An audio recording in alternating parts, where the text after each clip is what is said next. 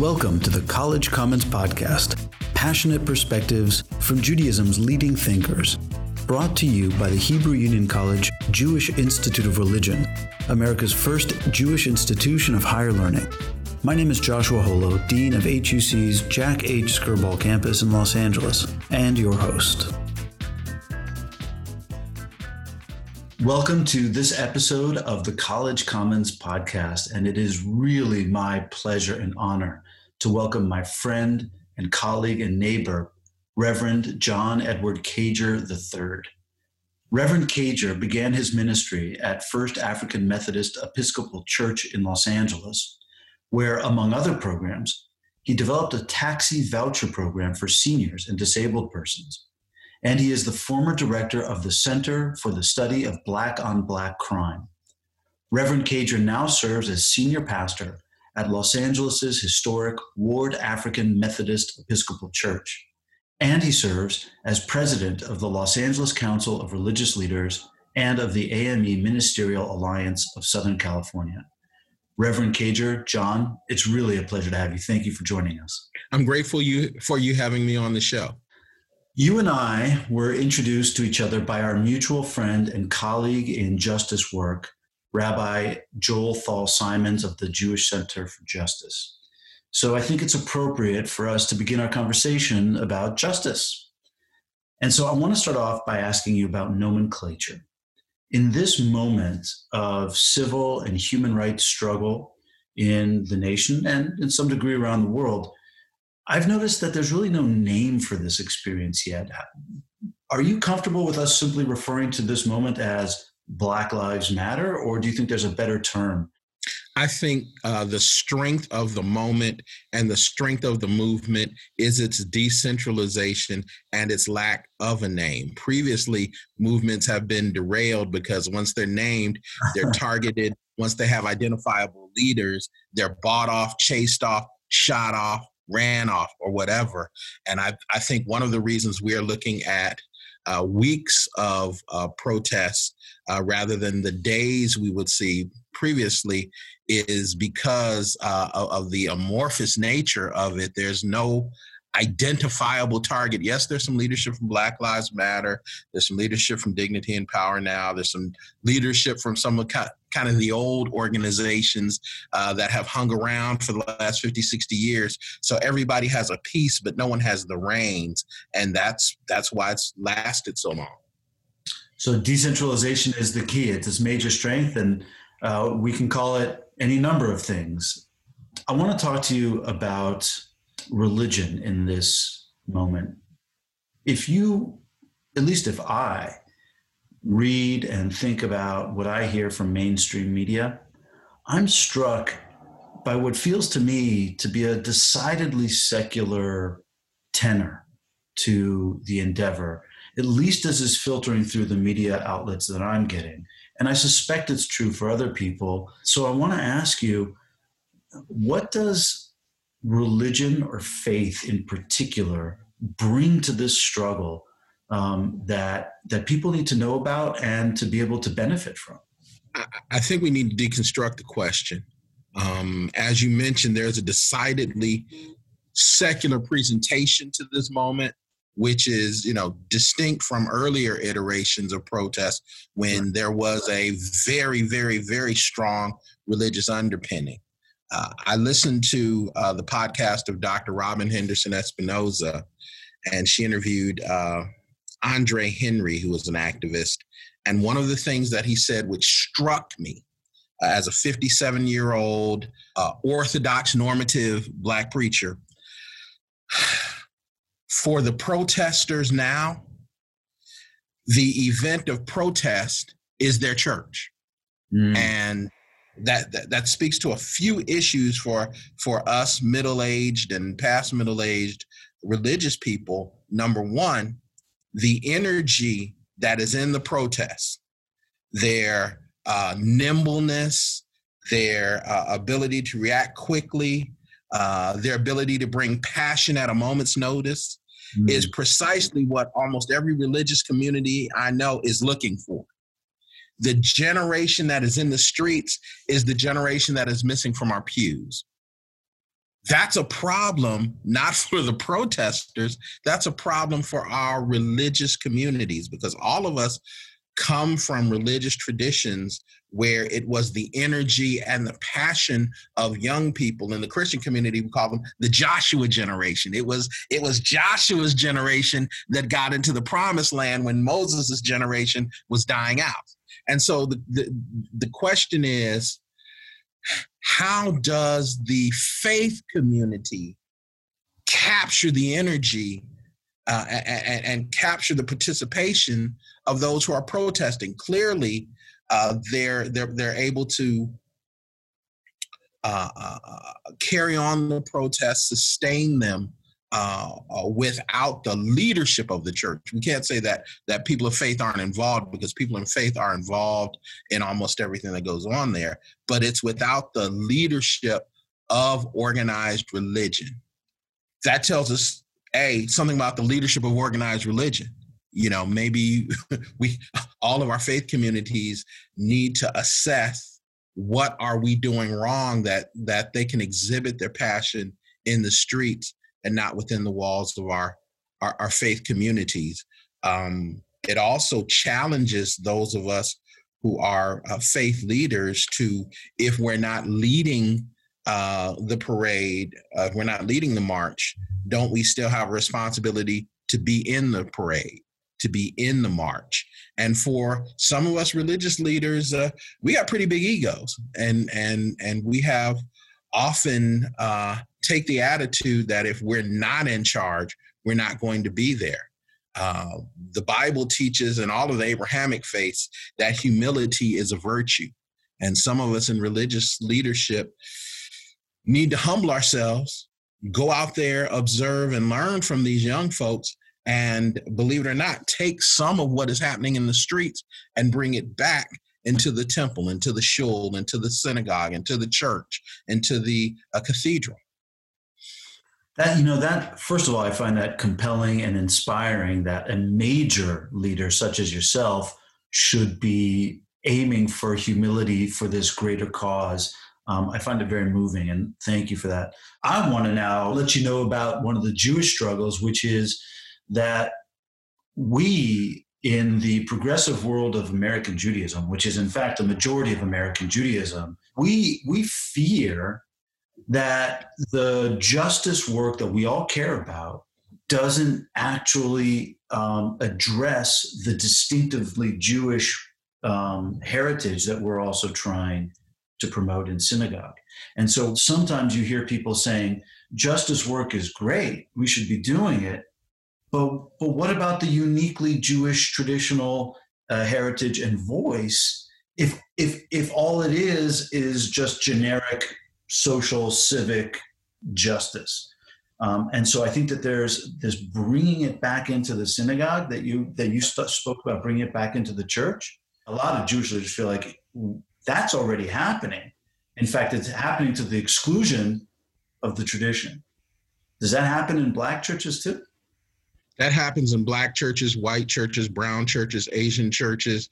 It's a generational struggle it's the battle of traditionalism uh, versus uh, uh, ministry in the contemporary moment. Um, I have I have a church where I have a lot of older people who are financially supportive, and I have younger people who uh, are not as financially supportive, but are but are very energetic. And the argument is frequently, uh, uh, we need more young people, but the young people don't give money, so you need to listen to the old people. And and we love the tradition. Um, I am not an expert on Judaism. I do know that the worship that took place in Solomon's temple was different from the worship that took place in the post-exilic temple. I do know that Jews in 2020 don't worship like Jews in 1520 or 1020 or 520 and if we are all believers in God Almighty, uh, then we must understand that God has God has the ability uh, uh, to adapt the way He receives our worship. I remember uh, going to New York City in the late '60s and '70s to visit my older sister, And in the late 60s and 70s, New York had somewhere on the order of 60,000 uh, uh, Jewish, primarily uh, Yiddish themed delicatessens. Now it's down to under 200 and you can't find the folks who had the you know traditional tongue sandwiches with the right. you know etc do i lament the fact that i can't get those kinds of sandwiches anymore or do I go ahead and say, okay, well now I've got to eat sprouts and and and and and fruit plates and and and not eat as much gluten? Well, the fact is, doggone it, I'm 57 years old. I don't need any more fatty tongue. I don't need to eat all that bread. It's bad for me, and I need to make a dietary change. Similarly, as much as we love the traditions of our faith, as much as we love the old liturgies and the old rituals, and we love to be taught just like, you know, we, we, we want to pass on what our grandparents and great grandparents and the, the, the patriarchs of the faith passed on. Um, ministry is in the moment. God operates in, in, well, he operates in all time, but he operates in the present time, in the present age. And it may just be that those young people don't need those pillars that we've stood on. It's a different world.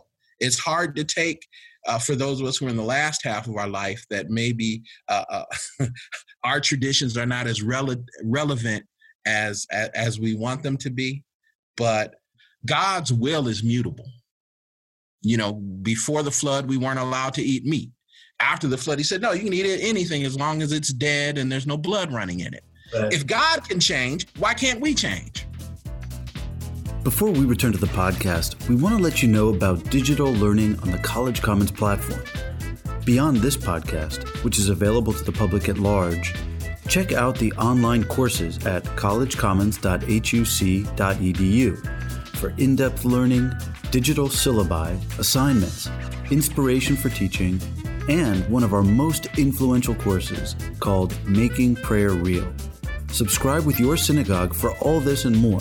Just click sign up at collegecommons.huc.edu. Oh, and one more thing help us out and rate us on iTunes. But whatever you do, do not give us five stars, unless we deserve it. Now, back to our podcast. Okay, let's um, let's talk a little bit about some of the intersection specifically between the sociology of our moment this crucial crucial moment and churches. What is the central message that black churches need to be conveying to their own communities in this moment? Let's um, have uh, uh, two understandings. The first is that the black church like Reform Judaism is not a monolith. Fair enough. And there are, you know, there are as many different uh, uh, points of view and perspectives in the Black church as there is in in, in Reform Judaism. Having said that, from a, a, a normative position, a, a, position of relative orthodoxy in, in the Black church, what we should be saying to our people is change is good and be willing to empower people to make change. What has always crippled the Black church is opposition to change. Don't get confused. When Martin Luther King Jr.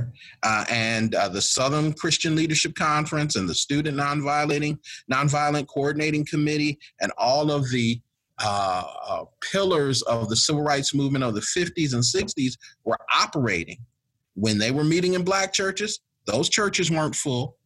Uh, the support for the civil rights movement in the black community was about the same as the support for George Washington during the Revolutionary War. There were a third who were for it, a third who were against it, and a third who were ambivalent. And so, if I have a message for my colleagues in the black church, is history is watching. Make sure you're in the third that's for it this time. Flipping the coin a little bit, what do white communities, again, granting your point about diversity, it's well taken. What do white communities need to learn from Black churches that we won't otherwise learn? Racism is an effect of classism. Where we see incidents of racism throughout human history, it has generally arisen as a justification for one people to economically exploit another people. Uh, when you look at the uh, the import of African slaves into the New World, it only happened after uh, attempts to enslave the indigenous people proved ineffective because they knew the terrain too well and they could escape. You know, wherever the explorers landed, when they landed in Easter Island, they tried to explore to enslave the folks there. They tried to enslave the Maori, didn't work out, so they found someone else to exploit economically. Um, understanding that, uh, I, I would say to my white colleagues, there are three things you need to teach. Number one, you need to teach that racism is wrong. It's just that simple. And you need to teach that racism is wrong categorically. Uh, that will mean some changes in our in our language and our terminology. Uh, I'm a funny guy. I know I grew up in a community called Shaker Heights, which in the 60s and 70s was kind of known as the uh, the the the the great ethnic experience. We had blacks, whites, Jews all together, and and I can tell you some great Italian jokes, some great Jewish jokes, some great black jokes. But I don't tell any of those to my kids or my grandkids because in order to change the world, I have to eliminate uh, those attitudes, even though some are really funny you know, in, in order to change the world, got to change the language, got to change the attitudes, got to teach what's right and what's wrong. Number two, for uh, uh, for for white people in general, when you understand that racism is wrong and that it's just an, an outgrowth of classism, you know, you need an underclass so that you can be an upper class. Uh, you have to get back to teaching that God has created all of us equal none of us are any better than any of the others. Some of us are different. There's strength in diversity. There's nothing wrong with our differences, but we can't teach that different is other. Because when you otherize someone, you dehumanize them. And once you dehumanize them, that makes it much easier to exploit them financially, sexually, politically. When you start using words like those people, when you start referring to other groups as those people, that is the first tip that you have a racist and a supremacist attitude. And we have to wipe those out and understand that we are all uh, created equal and have the same value to God. Third thing we have to do is understanding that racism is a child of classism, is understand that if I have harmed you, it's biblical. If I have harmed you, I have a responsibility to undo the harm. Similarly, if it, even though I may not be a racist, if I am enjoying the fruits of racism, if my great great great great grandfather uh, cheated your great great great great grandfather out of a business, and uh, uh, and and you are now living off of the proceeds, I can take you to court, and I can make a legal claim on I was exploited. Similarly, if you have people who for hundreds of years were exploited for labor, exploited sexually, exploited politically, and then for a couple hundred years after that, uh, uh, were legally exploited uh, through Jim Crow laws and, and were held back, the damages that they suffered were actionable. If you want to change the temperature in any room, uh, be it a room full of uh, a liberal West Side Los Angelenos or conservative congressman from South Carolina bring up the issue of reparations for the descendants of black slaves.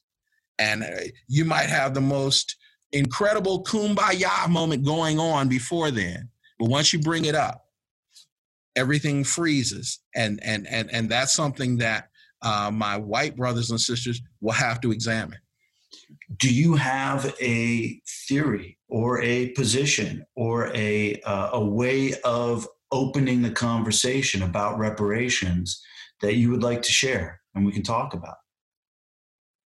I am recently uh, uh, become an adherent to the uh, the call for reparations, um, not from a financial standpoint, but because it's a sign of repentance. America's God is money. You know, we we, you know, my my great evangelical friends, uh, my my my my great uh, uh, uh Reformed Jewish friends, my great Black Pentecostal and Baptist and Methodist friends. You know, make no mistake, we may serve God, but America serves money. And in every industry, including religion at times, money equals respect. And so you've got two issues to look at. How do you value the damages of 246 years of slavery and then another 120 so years of Jim Crowism and then uh, another 40 years of the current generation.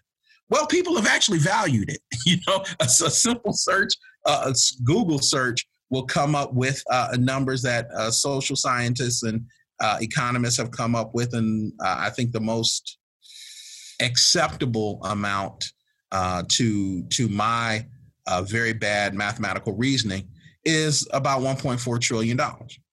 Now, while that is a, a tremendous number, remember, we've given reparations to the uh, the the the uh, Japanese Americans who were interned. We've made reparations in other cases officially as a government, paid the money out. But to the African, uh, uh, uh the descendants of African slaves and then freed persons who were illegally abducted and put back into slavery. Uh, General, uh, I believe it was General Sherman, who suggested after slavery, we give every African American person, uh, family, 40 acres of land and a mule. What, what we know how many people were in slavery. What would be the value of those 40 acres of that mule 160 years later? Probably about 1.4 trillion dollars. I, I really want to work with this because um, because of the opening comment that you made in this in this uh, topic of reparations, which I think is very insightful, and it captures how big a political hurdle it is. Because you basically said, "Bring me the population of Americans who see themselves." as the most open to the hard work of anti racism. Bring me the people who see themselves as the most caring about this issue on a human and a civic level. You put them in a room and you talk about reparations to them, these people who define themselves in the most favorable possible way for this conversation. And the truth is that even those people, they're going to resist and they're going to resist mightily. So I want to talk about what what goes on in those conversations that is such a hurdle when you see in their eyes that they're beginning to shift their opinion even though they see themselves as your allies it all traces itself back to classism. And as as as people of faith we all know what our texts say. You know if you're a landowner and you you you you harvest your crops you know you don't glean to the edges of the field because you leave something uh, for the poor for the widows.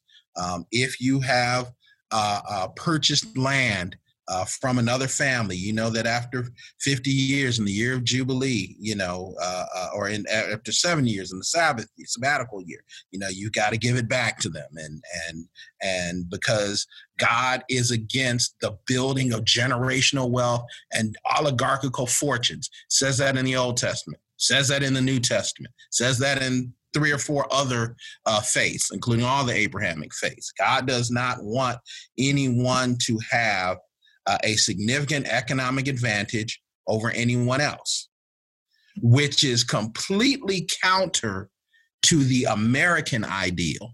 And the American ideal, the, the American ideal has become get all you can. If you remember the 1980 movie Wall Street, Michael Douglas, what was? What was Gordon Gekko's line?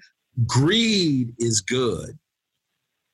I have a, a, a, a, good rabbi friend who laments that when he started uh, his rabbinical career, he had plenty of young people in his congregations who wanted to be doctors and teachers and wanted to be in helping professions and, and help make the world better. And now he says everybody wants to be a hedge fund manager, you know, and become a billionaire and a mega billionaire.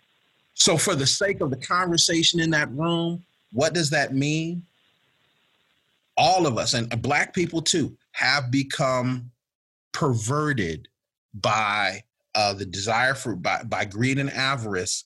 And everyone in the room even if they don't have a nickel in their pocket and would not be harmed at all everyone comes from the standpoint well what will i lose you know, what advantage will I lose by giving them this money? I'm not going to give them. They don't deserve this money. They, you know, they need to get out and, and get jobs. My grandfather came over here from Latvia, from Italy, from wherever with nothing, and and and had to start a. Well, no, he didn't come over here with nothing. He came over with white skin, and that white skin was an advantage, and has continued to be an advantage. I, I'm looking at you now, Josh. You could be British, you could be French, you could be Polish, you could be Russian, you could be Algerian, you could be Omani. I can't tell. You look at me, you know there's a significant amount of African DNA in me. I, will share this story, and it's off topic. I have a I have a relative, uh, uh one of my nephews, who works for a major, major bank. He went to transfer to a position in that bank in Orange County, California. Uh, because the young man is fluent in Spanish and has a a uh, goes by a nickname that is Hispanic sounding. When he sent his resume to the division uh, of that bank to transfer to Orange County. They looked at his resume, looked at his credentials. Uh, his academic credentials were impeccable. His production credentials in the bank were impeccable. They brought him over with just a phone interview, gave him the job. When he arrived uh, uh, to to his office in, in Orange County from Chicago, uh, uh, uh, there, there there was a little disbelief because when he walked in, they were expecting, you know, a white or, or, or Cuban or Anglo looking, you know, gentleman. And what they got was this tall, very dark skinned uh, young man to work in Orange County. And one of the human resources persons pulled him aside later and said, if they had known you were black, they would not have hired you. They would not have brought you into this office. And so, uh, in the context of uh, you know, of the of of the conversation in the room. Uh, whether the people think, you know, they don't deserve it, you know, we can't afford it.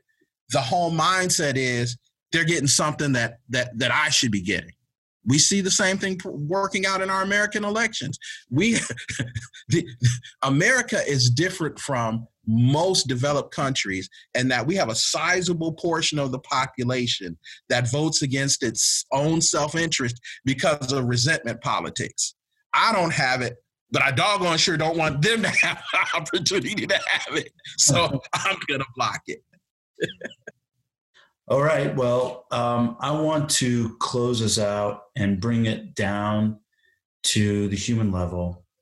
Um, and I want to hear from you as an individual, as a friend, as a, a fellow human being um, in this pivotal moment. I certainly hope it's pivotal, meaning I hope it means we pivot to change. And um, I want to point out that you spoke out strongly when our nation confronted Charlottesville. You spoke out strongly when nine innocent people were murdered at Emanuel AME Church in South Carolina. And I want to hear you speak from your heart now. What's going on in the mind and the soul of Reverend John Cager when you experience this moment of human and civil rights struggle? Well, I have to say, I have been emboldened uh, by two things. Number one, the fact that the protest won't die. Um, we're now uh, going on to a month uh, when typically this would have passed out of the news cycle weeks ago.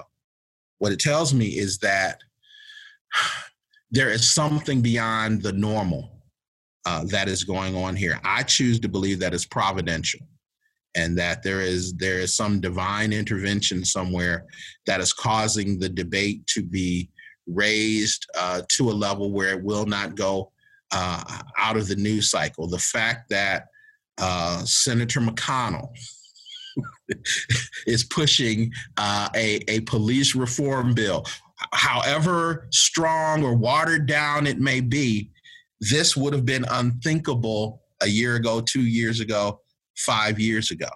I'm also uh, emboldened by the fact that the struggle uh, uh, uh now is multi ethnic, it's multi generational, it's multi faith, which is what we saw the last time we got transformational change, which was about 60 years ago.